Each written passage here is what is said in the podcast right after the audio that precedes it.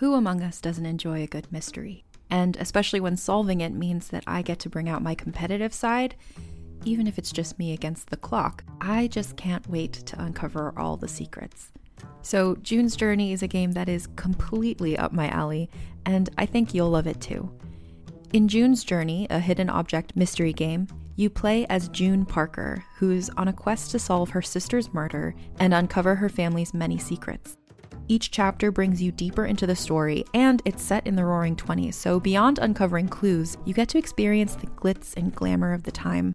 June's Journey is definitely not a game I play mindlessly, which I love because I get genuinely invested, and a lot of it is a race against time, so there's a little fun added pressure of trying to find the clues as quickly as you can in each scene. There are also tons of ways to customize the island that you're on, learn more about the characters, and then new chapters are added weekly, so you really can't run out of things to explore. So if you think you're up to solve this case, download June's Journey for free today on iOS or Android, or play on PC through Facebook Games. June needs your help, detective. What do you get when you take two childhood friends with a passion for unexplored history and a whole lot of booze? You get us, Queen's Podcast. And here at Queen's, we are spilling the tea on all kinds of women from history. From New Orleans voodoo queen, Marie Laveau, to Marie Antoinette, and everything in between.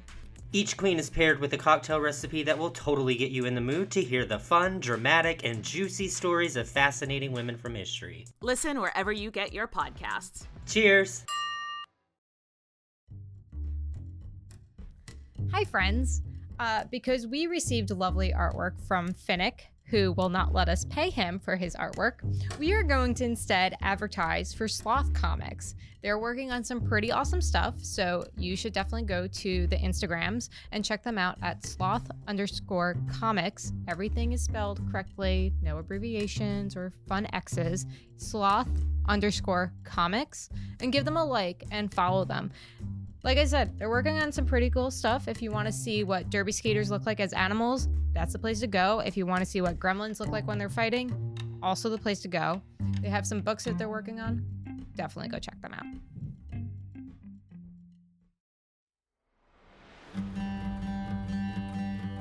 out. Welcome to Fro Pow. We're your hosts, Odd and Rags. So this week we're really excited because we're interviewing Daryl from Gotham All-Stars and also from Team Indigenous Rising. She grew up in Pennsylvania, but her father's family is originally from Taos Pueblo, New Mexico. Her family is a huge powwow family, which means that they would travel to dance and sing at powwows across the country. She has been a jingle dress dancer since she could walk, and she used to travel all around the country, but then started playing derby, so she had to give up her jingle dress dancing. And that's something that we talk about and I'm very interested in. Mm-hmm. But she started skating in 2012 after she saw a Gotham game, was instantly hooked, and she now skates for their All-Stars team, which means she goes and competes at the roller derby championships, and she also skates for a really awesome team of Indigenous people called Team Indigenous Rising, who will be playing at RollerCon this summer. So why don't you tell us a little bit about yourself? Sure. So my name's Daryl. I play roller derby with, like, many of our your listeners. I don't know why I said "our." You're part of us now. Part of you right now. I skate for Gotham Girls Roller Derby. I skate for All-Stars and the Brooklinen Bombshells. I grew up, I'm from Pennsylvania. My family's from New Mexico. I grew up ski racing. That's pretty much what I did through high school and college. I went to a ski academy, and that was really awesome, and I loved it. And I kept skiing through college, but I had to stop ski racing because I had compressed discs in my lower back. So then I found roller derby, and that doesn't hurt my back, surprisingly.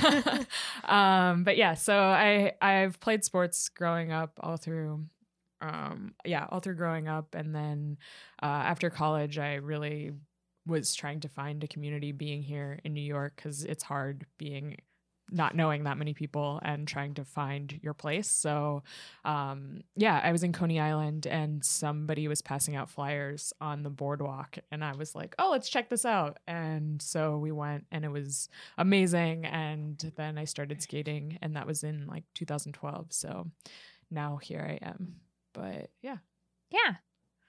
And, I saw that you, said you were a jingle dress dancer, which we just watched a video of before you came in, and I want to hear all about it because it looks really cool. Yeah. So my family, my dad's side of the family is from Taos Pueblo, New Mexico, and they're a big powwow family, so traveling around to powwows around the U.S., and basically all of my aunts and my dad dance, and I've been dancing since I could pretty much walk. So jingle dress dancing is a powwow dance. It originated with the Ojibwe people, but it's a lot of the dances that you see at a powwow are span like they've become more multi intertribal basically.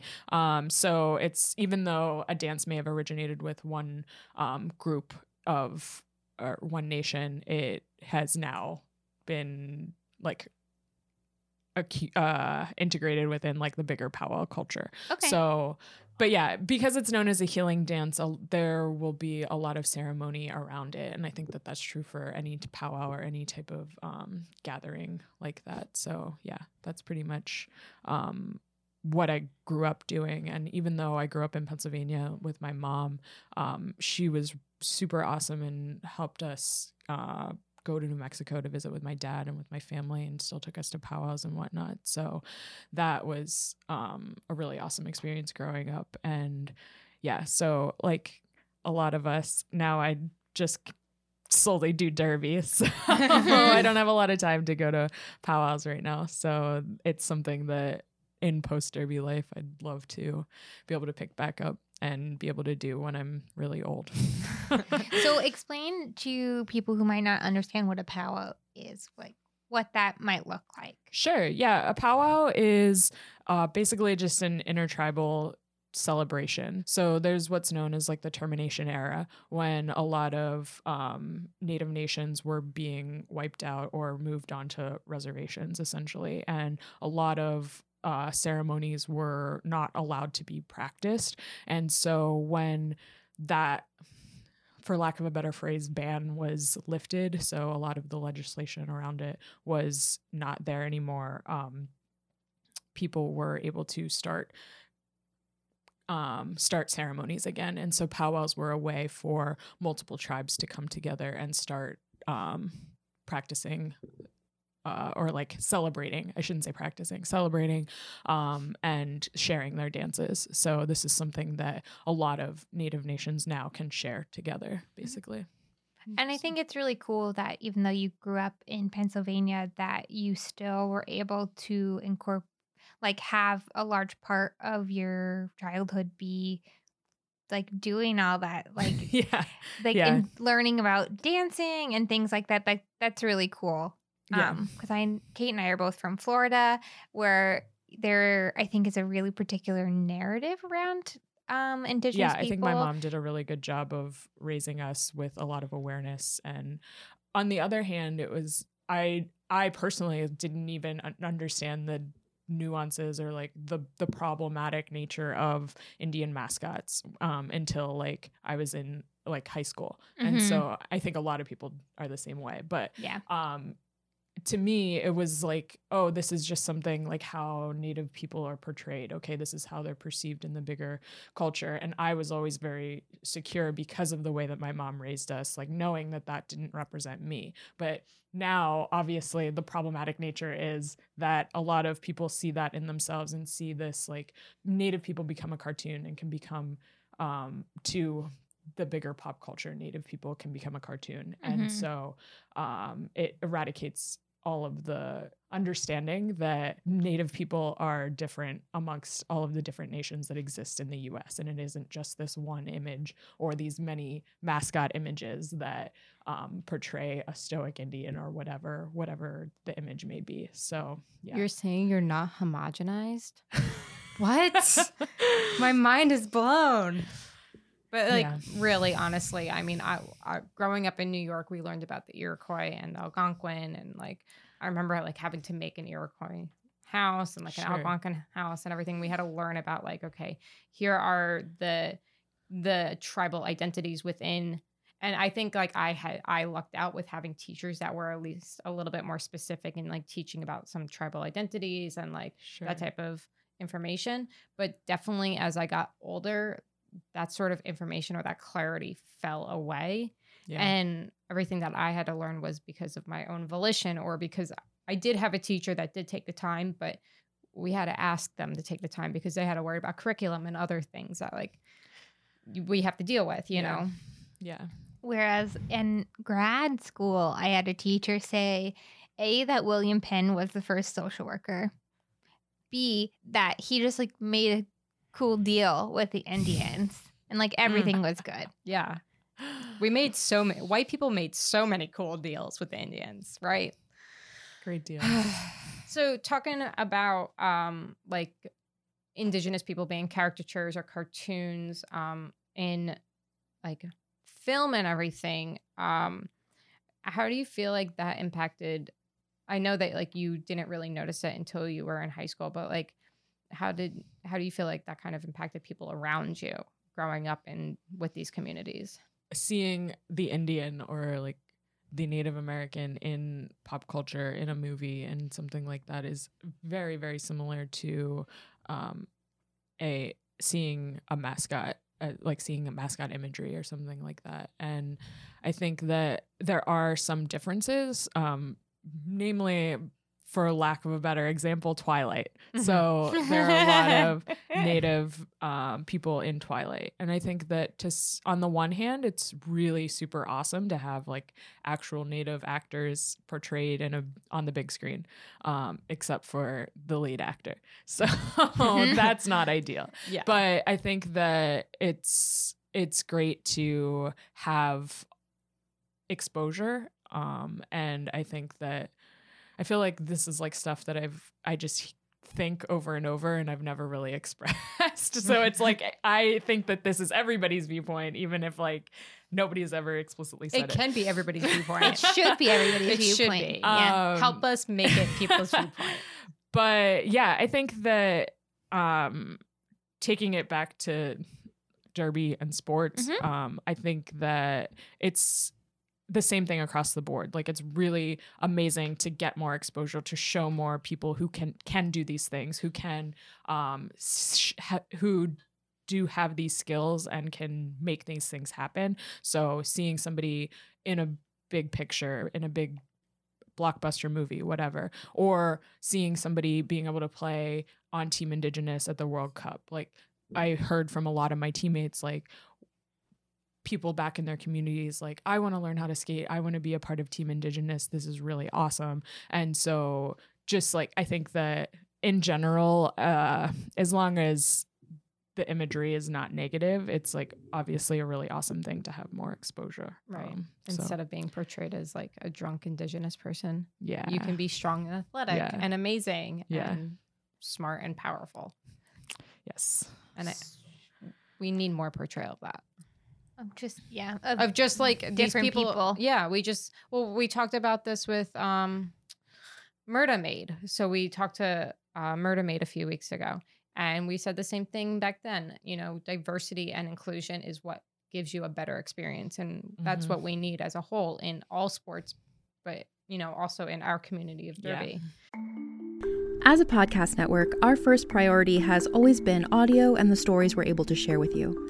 But we also sell merch, and organizing that was made both possible and easy with Shopify. Shopify is the global commerce platform that helps you sell and grow at every stage of your business, from the launch your online shop stage all the way to the did we just hit a million orders stage. Whether you're selling scented soap or offering outdoor outfits, Shopify helps you sell everywhere. They have an all-in-one e-commerce platform and in-person POS system, so wherever and whatever you're selling, Shopify's got you covered. With the internet's best converting checkout, 36% better on average compared to other leading commerce platforms, Shopify helps you turn browsers into buyers. Shopify has allowed us to share something tangible with the podcast community we've built here, selling our beanies, sweatshirts, and mugs to fans of our shows without taking up too much time from all the other work we do to bring you even more great content. And it's not just us. Shopify powers 10% of all e-commerce in the U.S. Shopify is also the global force behind Allbirds, Rothy's, and Brooklinen, and millions of other entrepreneurs of every size across 175 countries. Because businesses that grow, grow with Shopify. Sign up for a $1 per month trial period at shopify.com/realm, all lowercase. Go to shopify.com/realm now to grow your business, no matter what stage you're in. Shopify.com/realm.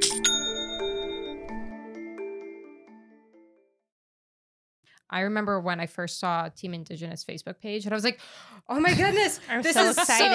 So excited. So I was like, finally, somebody's like doing something to get representation for them. Yeah. I was super excited to see that. I was also very excited. So how did Team Indigenous start? Like, where did that come from? Like, because you guys are from all over the place. Yeah.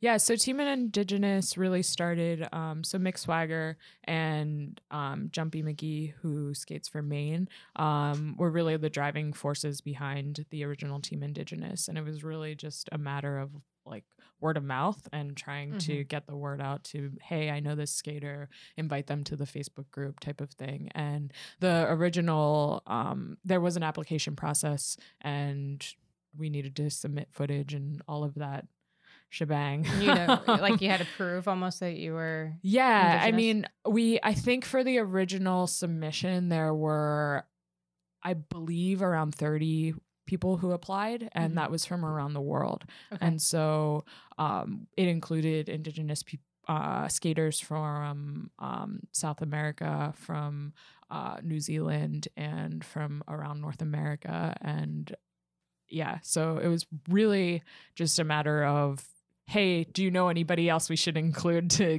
get this information?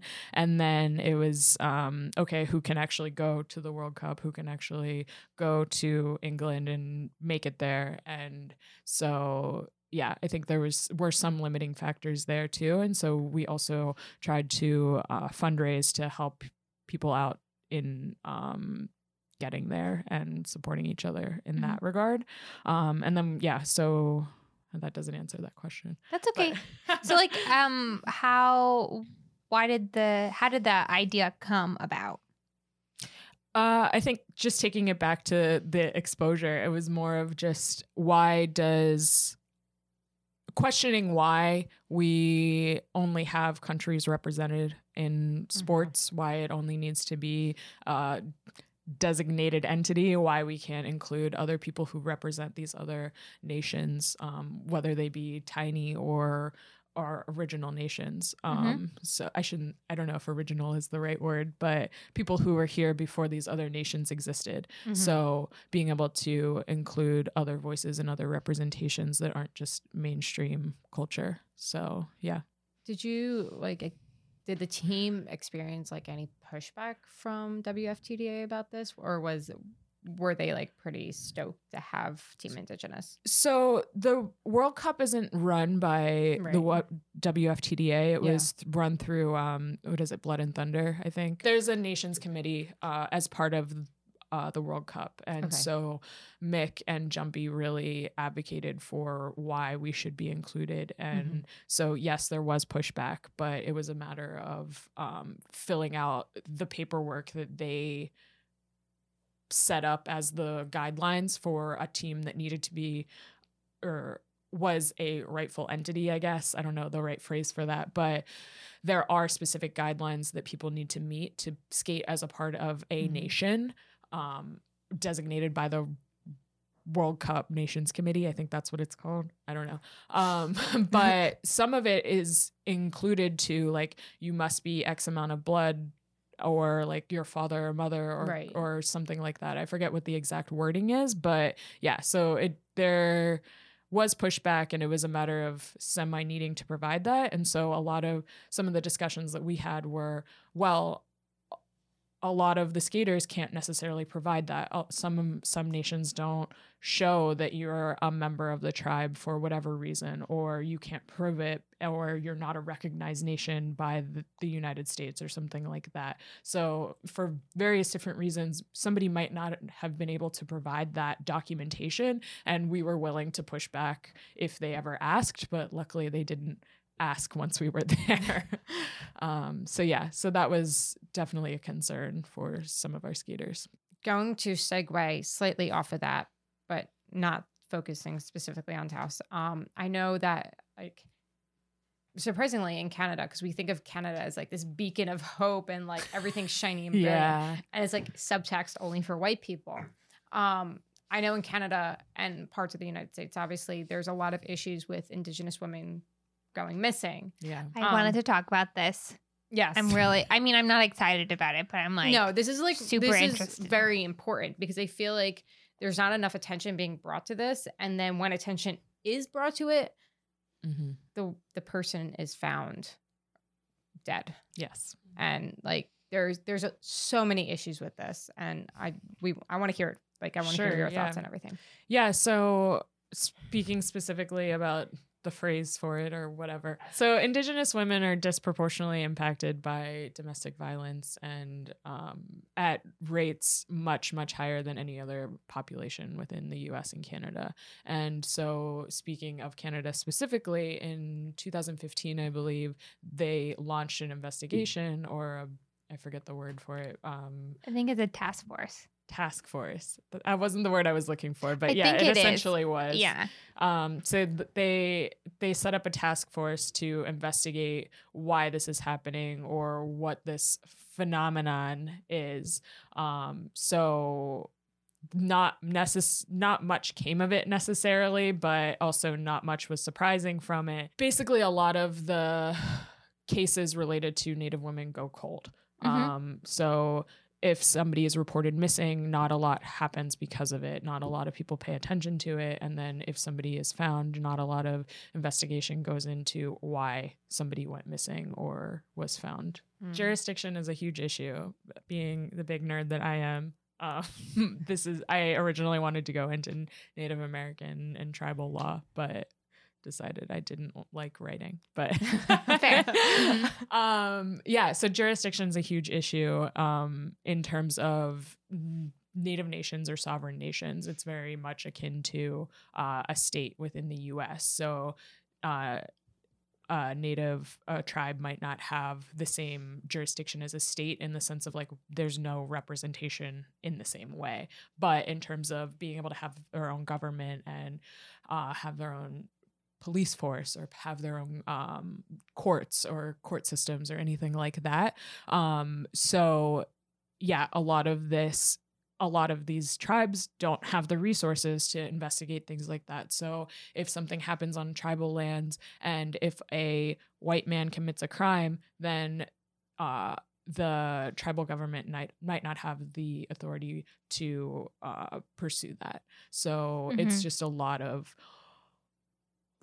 overlapping issues. And if you're interested in reading a really good book about it, Louise Erdrich has a really awesome book called The Round House that it's complete fiction, but it's not complete fiction. It is it's a novel, but it's very much about all of this and understanding it from a perspective that isn't just like, these are the laws, these are the issues. So mm-hmm. I know in grad school when I went, unfortunately, there was a huge lack of education about tribal laws in terms of like social work. Like that's always like a very specific like part of practice. So they won't teach you anything about it. But they're always like, oh yeah, and all of the Native American things, you know, like at the end of a sentence, and you're like, cool. But like, how are we expected to go? There's a lot of discussion amongst the students about like, you know, I mean, most of us are like white kids being educated, and how can we help people that we're supposed to be helping and learning how to help if we have no idea how to interact with the culture or the laws or being respectful, and not like, it's just really, it's messy. Yeah. I was going to ask a question, and then listening to Odd say their part, it kind of occurred to me that it's probably a double-edged sword, where I feel like the question was going to be, can the local government, the tribal government, somehow like give a pass to the police or something to come in and investigate? And then I realized that that could be a double-edged sword, because like you want to have your own sovereignty, and you want to have like, you want to be recognized for what you are as a culture, as a people, as a group, and you don't want to give over that power, but you also might want justice for this person. Yeah, well, I mean, that's a good question. The federal government still has jurisdiction to some extent and can come in and assist, but again, there aren't that many resources to help in these matters. So hence the reason why a lot of these cases that we were talking about go completely unsolved or unpursued. And also going back to the resource issue of individuals not being able to help themselves, a lot of people don't have the money to pay for an attorney or pay for anybody to pursue any legal action, even if they do find information about something. So it's a lot of tied up issues. Moving kind of connected to that. So you, Team Indigenous, is doing a lot of work in these areas about issues that are currently impacting Indigenous people around the world. So can you tell us a little bit about like the panels that you guys have been holding? Sure. Yeah. So last year at RollerCon, I wasn't there for this, but last year at RollerCon, Mick and Jumpy had done a panel on Indigenous peoples, Indigenous rights, and then we're doing it again this year at RollerCon, I believe. Don't quote me on that. As far as I know, we are. So yeah, it's really a matter of raising awareness about issues facing our communities and how other people can be allies and help also. And also Jumpy has been doing a really amazing job being an advocate for Native issues in Maine specifically, and women's issues in Maine. So I can't speak directly about what she's doing off the top of my head. I'm blanking at the moment. That's okay. That's fine. But yeah, so if you're going to RollerCon, feel free to stop by and look at the schedule for the panel. Well, I think like what Team Indigenous did to help kind of pave the way for the quote unquote stateless or placeless people, so to speak, can like really kind of give people a home that they created for themselves in a team. And I think that can be like really important for people who are displaced into different countries or areas, such as the Romani, wherever they're scattered through Europe. This is a good way for them to, like, if they want to partake in roller derby, they have a foundation, because Team Indigenous paved the way to go. We're from all over. We have different cultures, and you know, our bloodlines go to, you know, Indigenous, and we were able to make a team, and we were able to make a community and a home out of this, and you can do that too. Yeah. And I think that's really important, because across the world there's so many people who are displaced, and giving them a way to create a community is a great way for them to start rebuilding their lives and their families. Yeah, for sure. That's my thought. I think that I know. You that put that like, perfectly. I had a lot of thoughts about, because you were talking about the Kurds, and I was thinking like, oh, right. Like, you know, there's the Romani, there's a lot of people in Myanmar right now, and that whole area of Burma, Thailand, where they're completely displaced and they're just technically considered like stateless. Yeah. With no actual citizenship, but like, no, there is a home for them, but they have to find it for themselves. And you, Team Indigenous, shows that there is a way to do that. I mean, yes, it's through roller derby. Not everybody has access to. Or the Olympics now. The Olympics now, but not that they're the greatest. Like, but like, I mean, in some ways, you can. The Olympics is showing that like, you can also have a home. Like you can be represented somewhere. Well, I think like sport across the board. Yeah. Yes. Sport can be inclusive. And I think what Team Indigenous did is really awesome, because it shows how inclusivity can you know, bring people from all over the world together. Yeah. Just because you're Indigenous. Yeah. And that's super cool. And we roller skate. And you roller skate. And you like hip check your best friends. So yeah. Thanks for listening to our interview with Daryl. If you have any questions, comments, concerns, opinions, thoughts, ideas, we would love to hear them on Fro Pow Podcast at gmail.com or at Fro Pow Podcast on Instagram or at Fro Pow Podcast on the Facebooks. Friends, please, please, please. You ready? Oh, yeah. Sorry. Don't be a dick.